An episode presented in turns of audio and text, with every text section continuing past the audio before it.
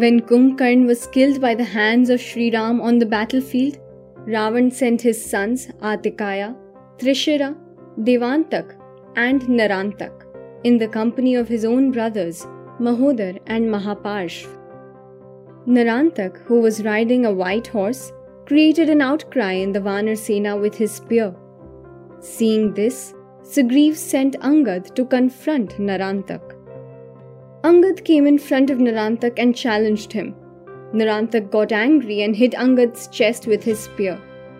Narantak's spear broke like a thunderbolt after colliding with Angad's chest.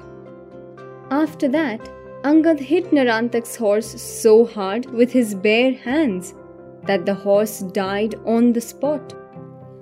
Furious, Narantak hit Angad on the head with his fist, causing blood to flow.